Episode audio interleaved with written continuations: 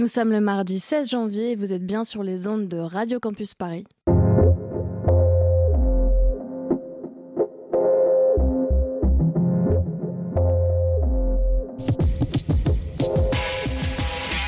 Paris-Alexandrie, le rendez-vous culturel proposé par le web magazine On Orient, vous emmène à la rencontre des cultures du Maghreb et du Moyen-Orient.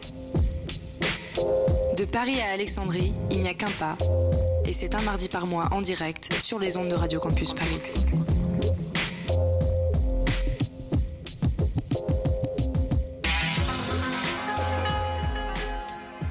Bonjour et bienvenue dans Paris-Alexandrie, ravi de vous retrouver et j'en profite également pour vous souhaiter avant toute chose une excellente année 2018. Paris-Alexandrie, c'est votre rendez-vous mensuel, animé donc par Honorient et qui vous entraîne à la rencontre des cultures d'Afrique du Nord et du Moyen-Orient.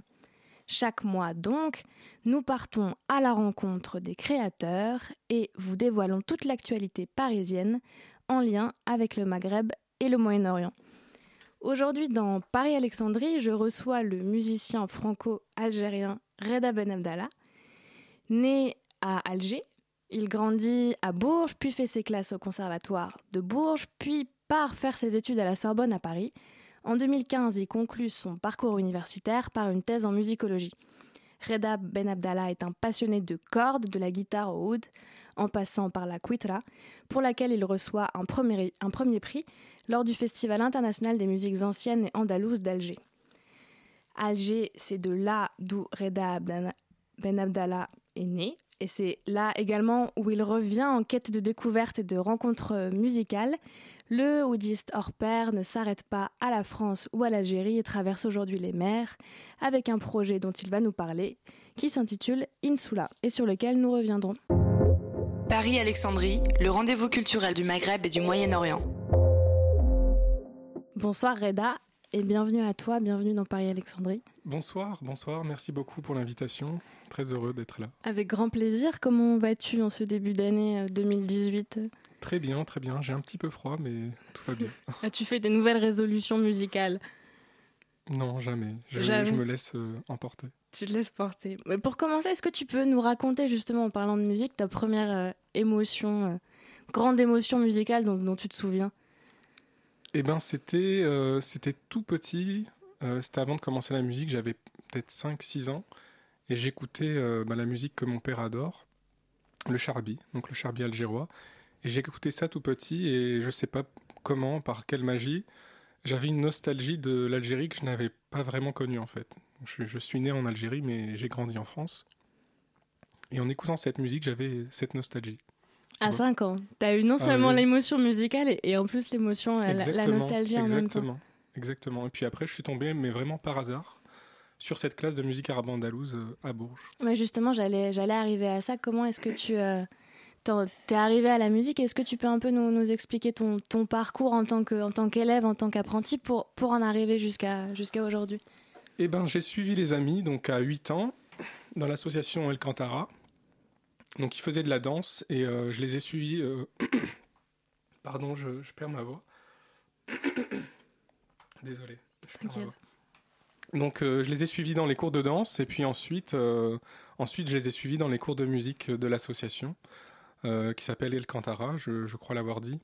Donc une association qui est née en, 84 et qui, était, euh, qui a été créée pour la, voilà, pour le, la diversité et puis euh, pour l'accès à la culture dans les quartiers. Désolé.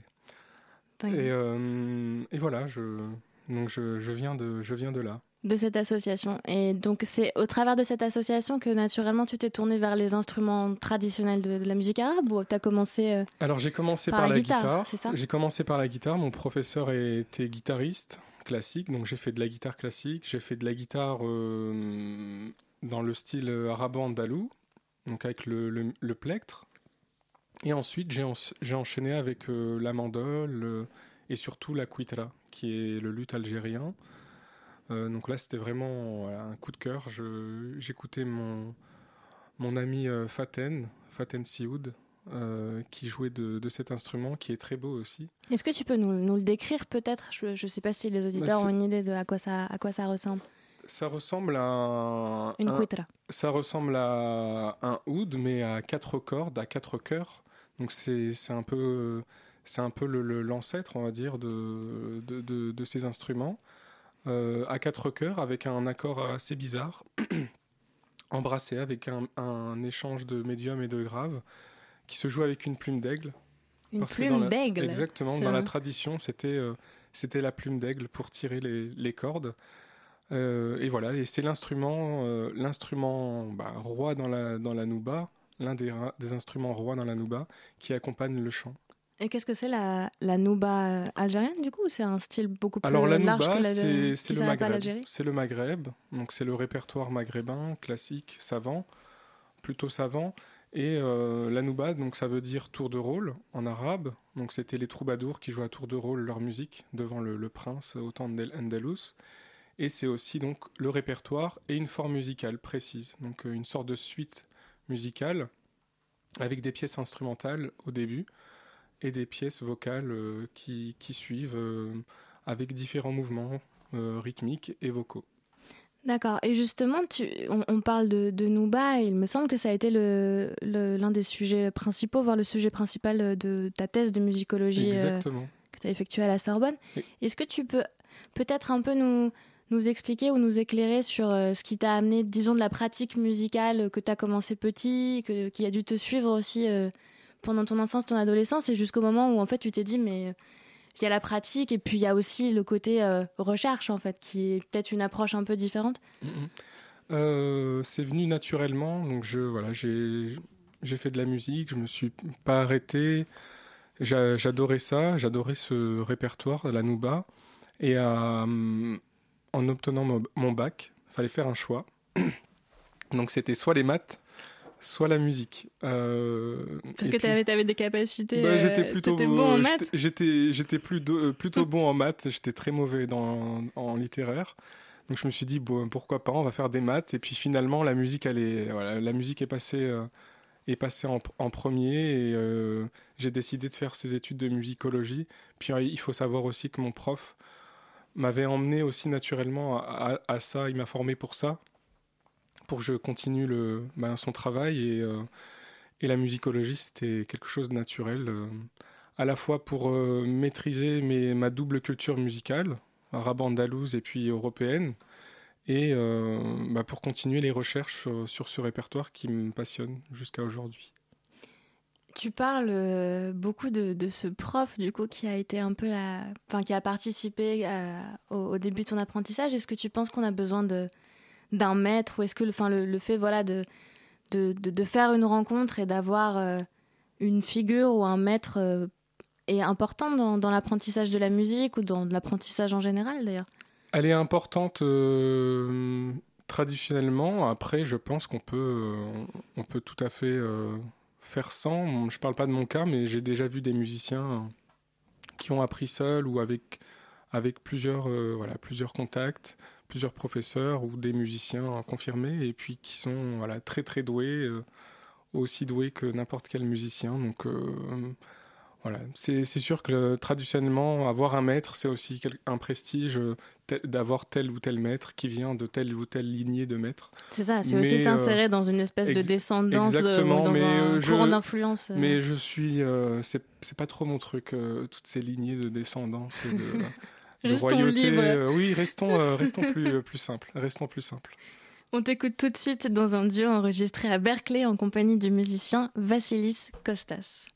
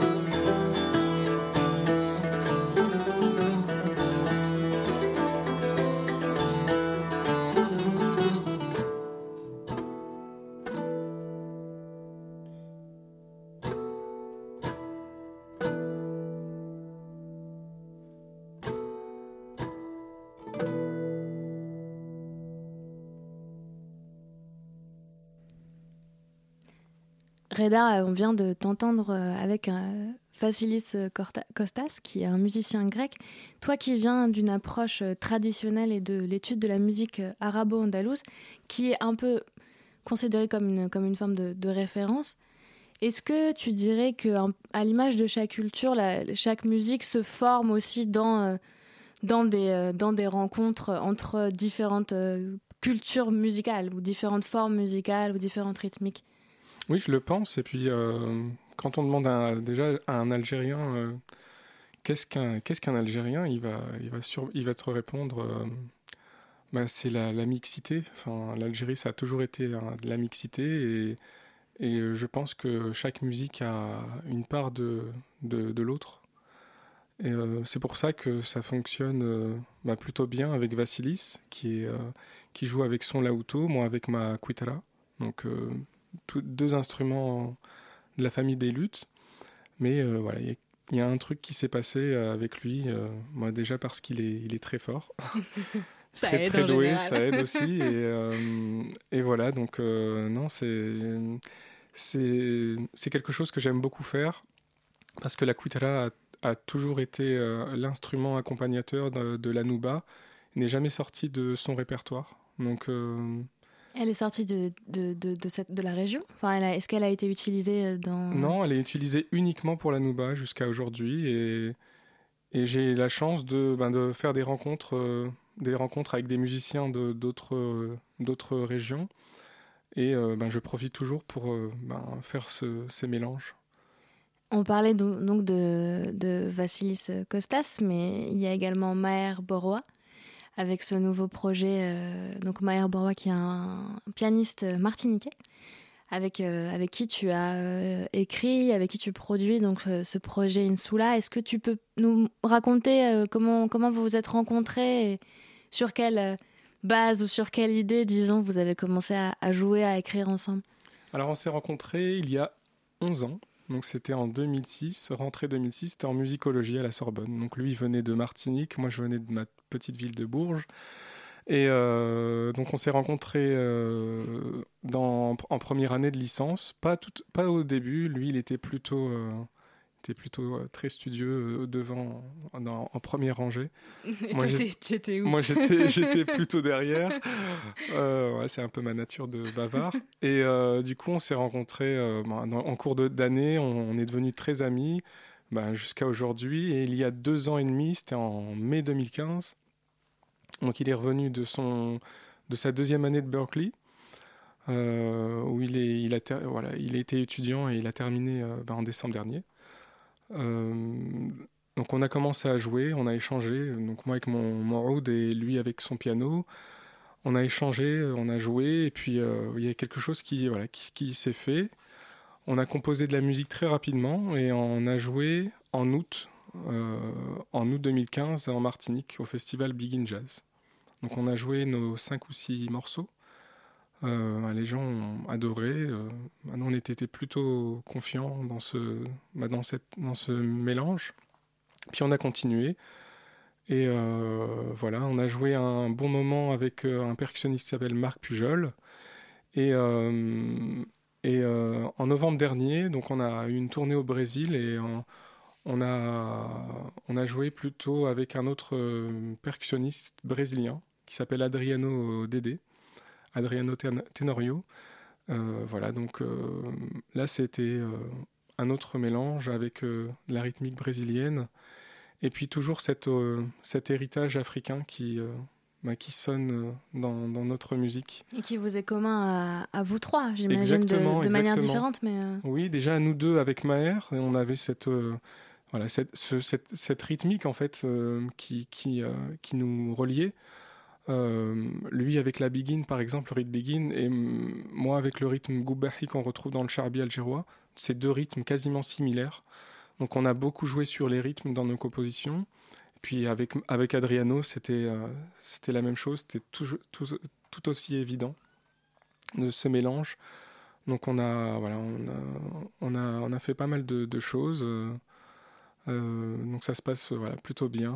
Et on, a parlé, euh, on en parlait tout à l'heure euh, ensemble. Pourquoi, pourquoi ce nom Insula, donc qui s'écrit Insula mais qui se prononce comme en latin insula. Pourquoi, pourquoi ce, ce choix ben, Déjà, insula, donc c'est île en, île en latin.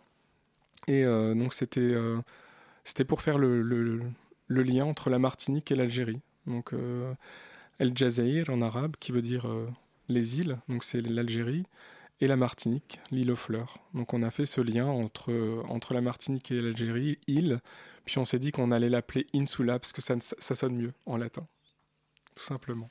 On écoute tout de suite un extrait d'Insula intitulé Pepla et interprété en trio euh, par Reda Ben Abdallah, Maher Borois et Daniel Feldman.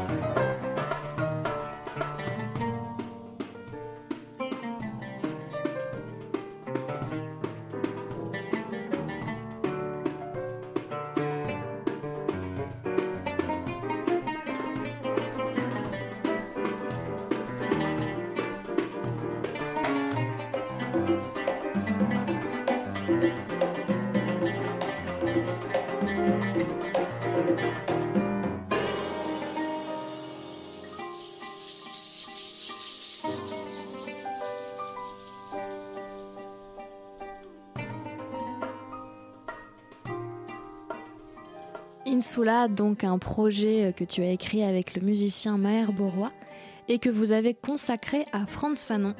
Exactement. Et oui. Qu'est-ce que cette euh, figure de la littérature, mais aussi figure devenue éminemment euh, politique, t'inspire Ou vous inspire d'ailleurs? Il nous inspire de, par notre éducation, de par nos origines. Fanon est né martiniquais il est, et il est mort algérien. Donc euh, déjà, c'est voilà, le, lien naturel. Euh, et euh, voilà, c'est aussi notre éducation, c'est aussi nos, nos, idées. Est-ce que tu pourrais peut-être nous expliquer un peu les idées de, Franz Fanon bah, Les idées de Franz Fanon qui nous, qui nous, qui nous inspirent dans, dans, ce, dans cet hommage, c'est les idées ben, d'anticolonialisme, de, d'égalité, de, dans les idées aussi de, de l'aliénation, des complexes euh, qu'ont engendré euh, la colonisation. Et euh, à travers la musique, on essaye de transposer musicalement ces idées. Donc c'est assez abstrait, mais c'était le le but, là, par exemple, dans Pepla, qui veut dire peuple en créole, donc Charbi, on a essayé de, voilà, de retranscrire un peu ces idées de révolution, mais avec la légèreté et puis la douceur de, bah, du, caractère de, bah, de l'Algérien, par exemple. voilà, révolutionnaire, toujours aussi révolutionnaire, mais qui a cette part de, douceur euh, derrière. Donc c'était dans Pepla. Pepla, c'est vraiment le morceau qui correspond à cet hommage euh, euh, de Franz Fanon. Après, la prochaine étape, ça sera de d'écrire des textes, donc ou de commander des textes qui vont parler vraiment de bah, de Franz Fanon et qui vont parler surtout du contexte, du contexte actuel euh, dans les yeux de François. on va essayer de trouver quelqu'un qui est capable de d'écrire ça. De se mettre, euh, dans, les, dans, les, dans, les, chaussures de Franz Fanon, c'est quand même pas évident. C'est pas évident, mais, euh, mais, bon, peu importe la, la, personne, si c'est surtout ce qu'elle ressent et surtout ce qu'elle ce qu'elle vit qui nous, qui nous importe. Et quelque chose m'intrigue beaucoup dans ce que tu dis, c'est cette capacité à créer euh, une, une, image sonore, disons en tout cas à partir d'un texte ou d'une idée ou d'une pensée, de la transposer en musique. Tu nous as donné l'exemple de Pepla. Est-ce que tu aurais un autre exemple de vraiment ce, processus qui est un peu abstrait pour, oui, c'est abstrait. Pour, nous en fait aussi? Alors le, ce qu'on ce qu'on disait avec Maher, c'est que l'objectif dans, dans, chaque composition, donc il y avait toujours quelqu'un euh, qui composait soit la mélodie, soit l'harmonie ou, ou, les deux on essayait vraiment qu'à la fin de nos compositions, euh, que la musique, la musique algérienne et la musique martiniquaise euh, aient la même place dans, ces compositions-là. Vraiment la même place. Donc cette idée d'égalité et de, de non-domination. D'une musique sur une autre. D'une musique sur une autre. donc d'une culture sur une autre. Exactement. Donc c'était ça l'idée, euh, l'idée, l'idée de, départ. Et on a essayé de composer en respectant ça dans chaque composition. Voilà, qu'on ait vraiment ce, ce Ça implique qu'il y ait des moments où, l'un dit, à l'autre euh, Oulala, là là, tu prends un peu, tu prends un peu trop de place ou euh? ben, euh, ça, ça, pouvait se, ça pouvait, oui, ça pouvait se faire, mais on essayait toujours d'équilibrer les choses, d'équilibrer les choses musicalement et puis aussi sur scène parce qu'on a des caractères différents. Et puisque là, on parle, donc là, on parle aussi en filigrane de, de, de politique et donc de la manière où peut-être certains aspects de la politique viennent euh, influencer votre manière de composer mhm. euh, musicalement. Est-ce que tu penses, je dirais, j'élargirais peut-être euh, un peu plus, de, manière un peu plus globale, qu'il y a un lien à faire entre musique et politique ou musique et place du musicien dans, dans, une société, dans une société donnée? Est-ce que toi, il y a une forme d'engagement que tu mets dans ta pratique ou musicale, dans ta création? De plus en plus, parce qu'on a, je pense, une, une responsabilité, euh, chacun a sa responsabilité. Donc de plus en plus sur ce projet, au début on euh, n'était pas du tout dans, cette idée-là de, militantisme. Puis petit à petit on assume et euh, on essaye de, de donner bah, notre part. Et bah, c'est sûr que bah, tant qu'il y aura de la colonisation dans le monde, on sera obligé d'en parler, surtout à, à, travers notre hommage à Franz Fanon on a cette obligation de, parler de, lui, parce que parler de lui, c'est attirer la curiosité du public. Certains ne le connaissent pas, donc euh, voilà, il y a un hommage à Franz Fanon. Les gens vont aller consulter euh, sur Internet qui est Franz Fanon, et puis ils vont peut-être acheter ses livres, et, euh, et puis ils vont se faire une idée sur voilà, ces idées, ces idées qui nous correspondent totalement avec Maher, et voilà, ça va créer ça va créer des, des, des, choses euh, par la suite. Donc euh, même si on n'est pas des spécialistes de Franz Fanon, on n'est pas des vrais militants, on, on essaye d'attirer la curiosité des, gens sur ce personnage. Et une, une autre question, j'ai vu dans une interview que tu avais dit, tu me corriges si ce n'est pas le cas, les Français sont beaucoup plus proches d'un Maghrébin que d'un Finlandais. J'aimerais que la fierté des Maghrébins s'entende dans la musique, à eux aussi de savoir d'où ils viennent. Oui, c'est bien de toi. Oui, c'est de moi. c'est de moi. Oui, je, je, le pense sincèrement. Euh, de, bah, de par l'histoire, on est beaucoup plus proche. Il y a énormément de choses, même musicalement, on est beaucoup plus proche. Hein. Je, je, joue, j'ai un projet avec un musicien en musique médiévale. Et euh, bah, quand on joue ensemble, on le, on, bah, on, ressent cette proximité euh, que j'ai beaucoup moins, par exemple, avec un, musicien qui viendrait d'Égypte ou d'un autre pays du Moyen-Orient. Euh, donc c'est l'histoire qui est, qui est comme ça. Et euh, est-ce qu'il y a une, question de transmission aussi à des générations euh, d'enfants d'immigrés ou d'immigrés qui Alors, bah, par rapport à cette proximité, donc c'est ce que je disais, et puis par rapport à, par rapport à cette, cette fierté, en fait, le président de notre association à Bourges disait toujours savoir d'où l'on vient pour aller plus loin. Et je pense que c'est vraiment ce qui m'a animé euh, toute ma vie. Euh, c'est que savoir d'où l'on vient, connaître nos, identités, connaître euh, nos cultures, par exemple pour un franco-maghrébin, connaître sa culture maghrébine, même quand on vit ici en France, c'est très important parce que c'est comme ça qu'on va s'accrocher à quelque chose de vraiment concret et pas s'accrocher à un drapeau ou à une revendication un peu qui a un abstraite. Sensoriel Exactement, qui a euh, vraiment un contenu euh, euh. très, voilà, très important et, et, et c'est comme ça qu'on arrive à, être, je pense, serein. Serein dans nos identités et, et serein ben, dans la vie. Sur ces mots de Reda Ben Abdallah, tout de suite une petite pause musicale.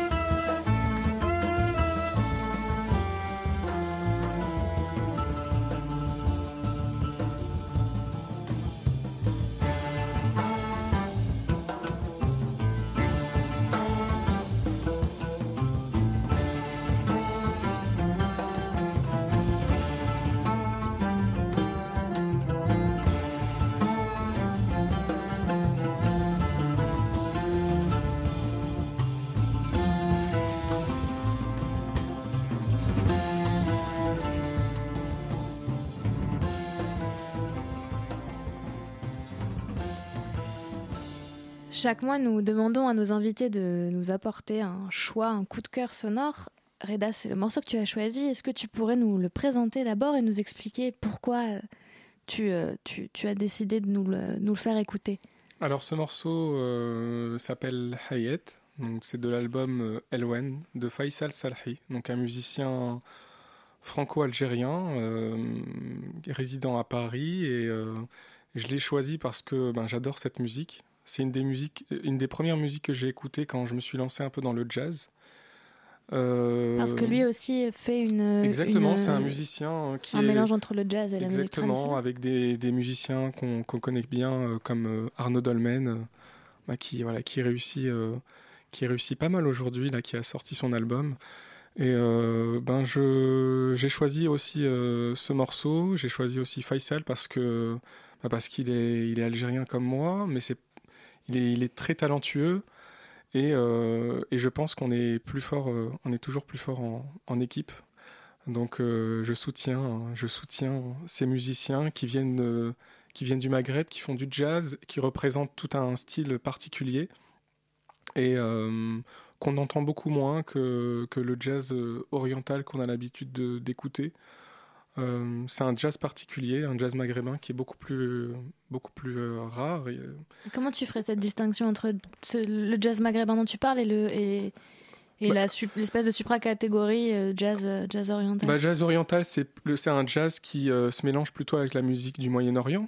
Et mmh. le jazz maghrébin, c'est un jazz qui se mélange plutôt à la musique du Maghreb. Et c'est deux musiques complètement différentes, musique du Maghreb et musique du Moyen-Orient. Euh, et du coup, ça donne vraiment autre chose. Musique du Maghreb, on a ce rapport à l'Afrique qui est très important et euh, qui se ressent dans notre musique. Euh, c'est pour ça qu'avec Maher, on a encore cette double spécificité avec un jazz plutôt caribéen et une musique du Maghreb. Donc voilà, j'essaye toujours d'encourager ben, mes, copains qui font de la musique jazz, ben, tunisien, marocain ou algérien. Euh, je pense que c'est très important. Il faut mettre un peu, un peu plus en valeur ce, ce Une solidarité intermusicien. Euh, oui, exactement, et je pense que c'est très important. Il y en a d'autres. Euh, il y a Yacine Bourales aussi qui est à New York en ce moment. Il y a un autre Anis, Anis Ben Halak, qui, est, guitariste, et qui fait un super projet. Va son album bientôt. Qui, exactement, et avec une chanteuse et un chanteur qui revisite la Nouba c'est toujours, euh, c'était mon rêve de, faire ça. Euh, et ben il l'a, il l'a réalisé. Euh, donc moi je suis très très heureux d'entendre ce genre d'artiste, voilà, faire ce, ces, ces, mélanges que, que j'adore. Merci Reda, merci à toi, d'avoir, d'avoir accepté notre invitation.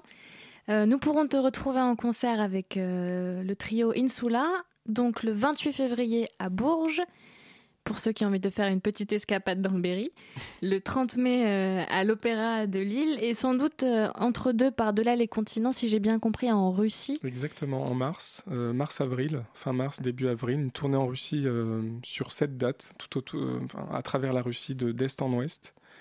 Et on enchaînera aussi sur une tournée aux Émirats arabes unis, avec trois dates, Abu Dhabi, Dubaï et El Ain. Et donc, en tout cas, affaire à suivre, mais où est-ce qu'on peut retrouver euh, les, actualités euh, de, de, Insula et de, et de ton projet? Alors, sur Facebook, Insula Trio, donc on l'a appelé, appelé, Insula Trio sur Facebook. Vous sur verrez, Instagram le, le visuel est assez, est assez rock'n'roll. Hein, oui, oui, oui. Euh, donc, c'est El Moustache, comme il s'appelle, c'est son nom d'artiste, El Moustache, un designer algérien, qui nous a fait une superbe affiche. on, on en parle tout le temps d'ailleurs. Euh, donc sur Instagram et sur Facebook, Insula Trio. On peut, nous, on peut retrouver aussi nos actualités euh, ben, sur nos sites personnels avec euh, Maher, donc maherbourrois.com ou redabenabdallah.com. Très simplement. bien. Eh ben, merci Reda. Merci à toi Sarah. Paris-Alexandrie, le rendez-vous culturel du Maghreb et du Moyen-Orient. Retour sur le plateau de Paris-Alexandrie, votre rendez-vous culturel de l'Afrique du Nord et du Moyen-Orient à retrouver, à écouter tous les mois sur Radio Campus Paris. Tout de suite, nous passons à la partie actualité et j'accueille sur le plateau Eva et Oumaima. Bonsoir les filles, bienvenue. Bonsoir. Coucou. On enchaîne donc avec un temps de l'émission consacré à l'actualité du mois. Vos rendez-vous musicaux et littéraires qui vous feront voyager entre Paris et les quatre coins de la Méditerranée. Pour commencer, direction les salles obscures, Oumaïma, c'est à toi avec la chronique Grand Écran. On y va. Lui, Abdelkader est gardien de sécurité dans un mall. Elle, Malika, fait le ménage dans les maisons bourgeoises. L'amour et l'eau fraîche les réunissent, mais ne suffiront pas pour préserver euh, la stabilité de ce jeune couple qui vient de convoler en noces. C'est les deux personnages de Volubilis, le dernier film du réalisateur marocain Dans une abnégation totale, Abdelkader se résout à assurer son rôle de gardien du mieux qu'il peut. Les indications lui semblent claires. Il faut minimaliser l'usage des escalators et faire respecter la queue. Ceci est une loi. Mais dans un pays où son exécution ne vaut pas toujours pour tout le monde, Abdelkader attirera les foudres du patron contre lui en empêchant par mes aventures à sa femme bourgeoise un accès prioritaire. Il en paiera le prix fort, même très fort. Entre les parents, frères et sœurs, Melika et Abdelkader vivent dans une promiscuité asphyxiante. Bien que mariés, il n'y a pas de place à l'intime. Sphère privée comme publique freinent l'épanouissement de leurs envies. Dans une délicatesse extrême, des gros plans rapportent l'entremêlement de deux mains qui s'évanouissent l'une dans l'autre, captent ces détails et tics des corps qui nous font frémir, la caméra s'attarde sur ces grains de beauté de la délicieuse Nadia Kunda, qui interprète Malika, et les échanges de regards entre les deux tourtereaux suggèrent des désirs ardents mais insatisfaits au sein d'un couple condamné à ne pas pouvoir libérer sa passion dans une société où le rapport au corps est modifié, marqué même par la classe sociale. Au-delà du récit amoureux, Volubilis est une chronique sociale qui nous ramène au dur constat de la difficulté du vivre ensemble. Fauzi s'en prend ici à la bourgeoisie marocaine, en la caricaturant presque et la contenant dans son rôle dominateur. Il nous montre ces mondes parallèles qui se jouxtent sans se comprendre. Il souligne cette hiérarchie violente qui régule la vie sociale et montre ses dérives dans un état de non-droit.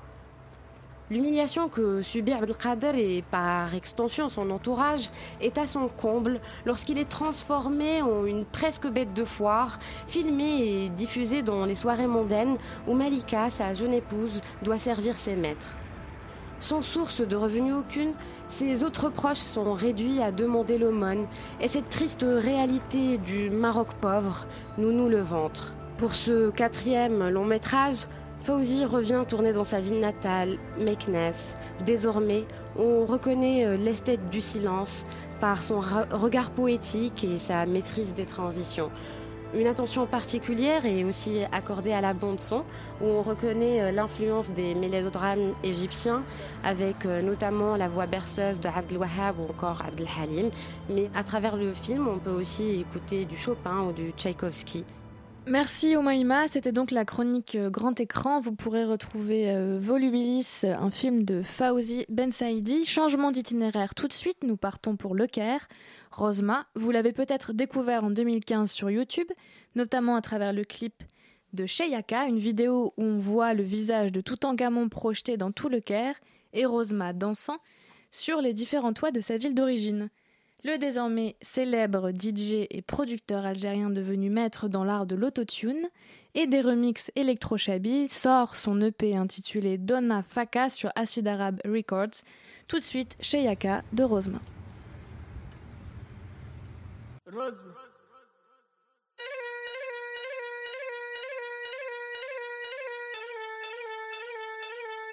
Rose.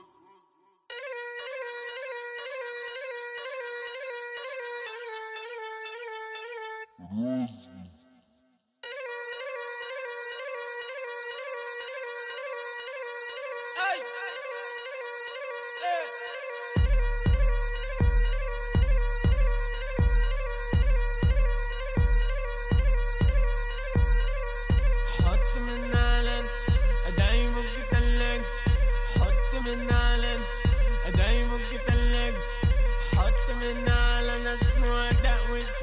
كسمو أجمد من تعالى ناوي نتكم نغبب حط من نالا دايمك تلاقي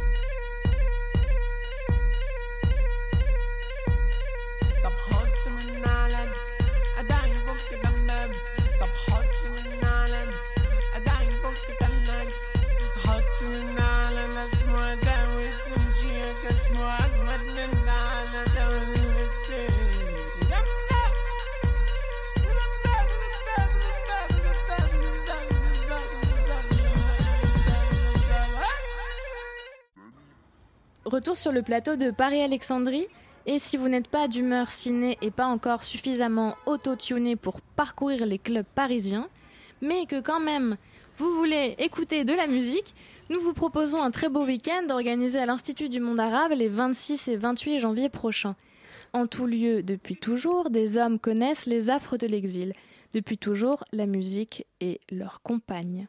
Ce week-end intitulé Exil, au pluriel, se déroulera autour donc de trois moments d'exception. Tout d'abord, le vendredi 26 euh, janvier, vous pourrez découvrir Syrian Dreams par le quartet de la canoniste Maya Youssef pour son premier concert, sa première venue en France.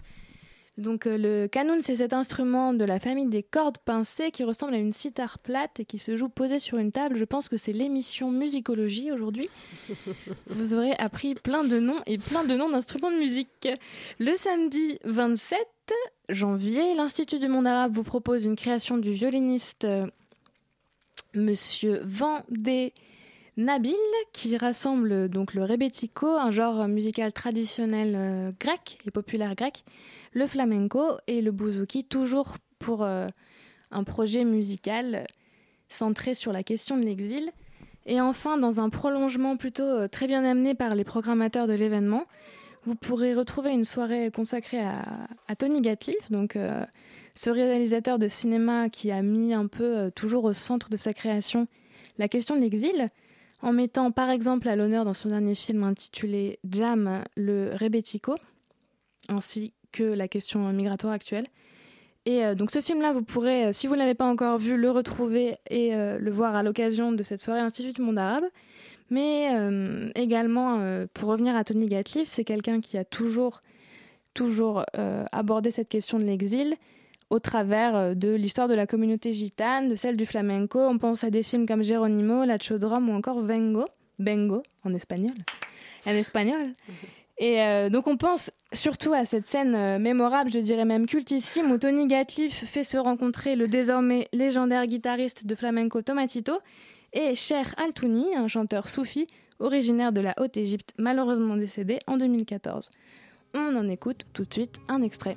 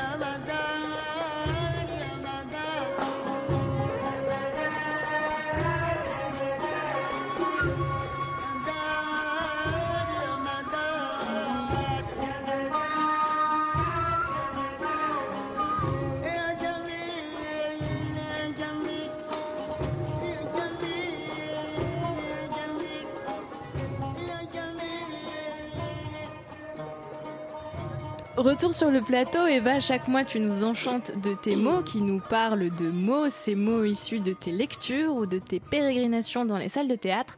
On t'écoute tout de suite avec la chronique Lettres.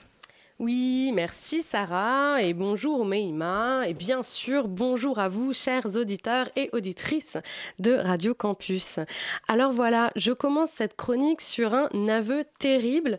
Je n'ai jamais lu Yasmina Kadra.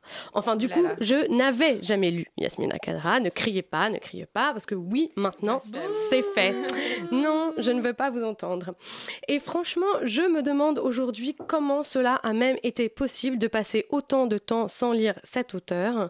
Euh, une amie qui me connaît très bien, évidemment, a dû se faire la même réflexion puisqu'elle a réparé d'un coup ce manque impardonnable en m'offrant ce que le jour doit à la nuit. Et voici ce qui vous tombe d'emblée dessus lorsque vous ouvrez, lorsque vous ouvrez ce roman lumineux. Mon père était heureux. Je ne l'en croyais pas capable. Par moments, sa mine délivrée de ses angoisses me troublait. Accroupi sur un amas de pierrailles, les bras autour des genoux, il regardait la brise enlacer la sveltesse des chaumes, se couchait dessus, y fourrageait avec fébrilité. Les champs de blé ondoyaient comme la crinière de milliers de chevaux galopant à travers la plaine. C'était une vision identique à celle qu'offre la mer quand la houle l'engrosse. Et mon père souriait. On est instantanément transporté au milieu des plaines algériennes, le soleil nous brûlant le visage. Et dès ces premières lignes, j'ai compris que je ne lâcherai plus Monsieur Cadra. Seulement voilà, on n'a jamais tant besoin de raconter le bonheur, le sien ou celui des autres d'ailleurs, que pour annoncer un malheur imminent. La dureté du récit qui va suivre transparaît déjà dans ses premières lignes. Autant de calme ne peut que présager d'une violente tempête. D'ailleurs, dès que j'ai lu Mon père était heureux, j'ai compris que l'histoire allait l'être beaucoup moins et j'ai retenu mon souffle. Le livre va suivre de l'enfance à la fin de sa vie Younes ou Jonas, ce sera selon. Selon sa famille, selon le milieu, selon la proximité de l'amitié, selon l'amour aussi qui forge une connaissance profonde, intime et intuitive de l'autre. Je l'appellerai Younes. Le petit garçon va grandir dans l'Algérie française et vivre la guerre d'indépendance en tant qu'adulte. Malheureusement, je ne peux pas vous révéler grand-chose du récit, sauf à vous gâcher le, le, plaisir de la découverte des grands événements du roman, qui font en fait tout simplement une vie. Vous savez, ces moments qui, lorsqu'on les vit, n'ont parfois pas du tout cette apparence de pouvoir changer nos destins à jamais. On les vit en une fraction de seconde sans y penser, sans s'y arrêter, et pourtant, pourtant rien ne sera plus pareil. Ou au contraire, ces moments pendant lesquels on a la certitude que tout sera ensuite différent, que le monde tournera à peine ensuite, et pourtant, pourtant, tout sera identique après. Avec Younes, on embarque au fil de ce voyage d'une vie, de ces choix qui ont des conséquences et du bonheur qui n'apparaît si brillamment qu'après le malheur ce que le jour doit à la nuit donc. Une vie qui va traverser une guerre, et au-delà de la guerre qui fait rage, divise, isole et détruit, parfois à jamais, qu'y a-t-il? Oui, au-delà, parce qu'il en faut un d'au-delà, sinon à quoi bon? Au-delà, eh bien, il y a l'amour, évidemment, comme toujours, le sentiment amoureux qui comble le vide de l'âme, qu'il soit partagé ou non d'ailleurs, car il rappelle bruyamment que nous sommes des êtres vivants dont la chair se déforme au contact de l'autre, dans la souffrance ou dans l'extase. Si une femme t'aimait, Younes, si une femme t'aimait profondément, et si tu avais la présence d'esprit de mesurer l'étendue de ce privilège, aucune divinité ne t'arriverait jamais à la cheville. Cours la rejoindre. Un jour, sans doute, on pourrait rattraper une comète, mais qui vient à laisser passer la vraie chance de sa vie, toutes les gloires de la terre ne sauraient l'en consoler. Voici les mots de l'oncle de Younes. Je vous laisse découvrir s'il a suivi ces sages paroles. Quant à moi, si j'ai aimé ce livre, c'est que j'ai pu le respirer, oui, le respirer. J'ai respiré les rues, les euh, d'Oran que je n'ai pas connues, par le souvenir de l'enfance de mon père, dont pourtant il ne me dit presque rien. Résultat, j'ai voulu faire durer le plaisir le plus longtemps possible. J'ai effeuillé les cinquante dernières pages, tranquillement, avec douceur. J'ai lu et relu certains paragraphes pour bien m'en imprégner, pour être sûr qu'il ne me quitterait jamais. J'ai repoussé la lecture des dix dernières pages, je voulais qu'elle dure à jamais. Mais bien sûr, le livre a une fin. Il m'a fallu quelque temps pour m'en remettre. C'est fort, c'est très fort la nostalgie d'une époque, d'un lieu, d'une sensation que l'on n'a pas vécue. Yasmina Kadra m'a fait cet incroyable cadeau d'une Madeleine de Proust que je n'ai jamais mangée. Merci Eva, merci à toi. Et pour terminer, et car il est toujours temps, Orient, le magazine des cultures d'Afrique du Nord et du Moyen-Orient, organise en partenariat avec l'ANAGE I-H-E-D-N. Je pense que ça se prononce comme ça, mais je n'en suis pas complètement sûre. Une projection débat autour du road documentaire Richla, un documentaire issu d'un reportage donc itinérant réalisé par une partie de l'équipe euh, Orient, Orient, dont Oumaima ici présente ce soir, dans six pays du monde arabe. Ça, c'est le 24 janvier 2018 à 19h30 à l'amphithéâtre Louis de l'école militaire. C'est déjà la fin de l'émission. Merci à vous, auditrices et auditeurs, pour votre écoute. Merci à vous, Eva et Oumaima, pour votre venue, votre présence, votre sourire, mais également vos chroniques. Un plaisir. Et merci, un grand merci à Reda Ben Abdallah d'avoir accepté notre invitation. Vous pouvez nous réécouter donc sur le site de Radio Campus Paris ou sur onorient.com où vous pouvez également nous lire. Et oui, car nous sommes une émission, mais également un média en ligne avec articles, interviews, chroniques et vidéos. On se retrouve le mois prochain. D'ici là, sortez couverts. Enfin, surtout, portez-vous bien. On se quitte en musique avec la dernière révélation marocaine, une voix suave posée sur un bon gros hip-hop, aux trap. C'est à découvrir tout de suite avec Dounia.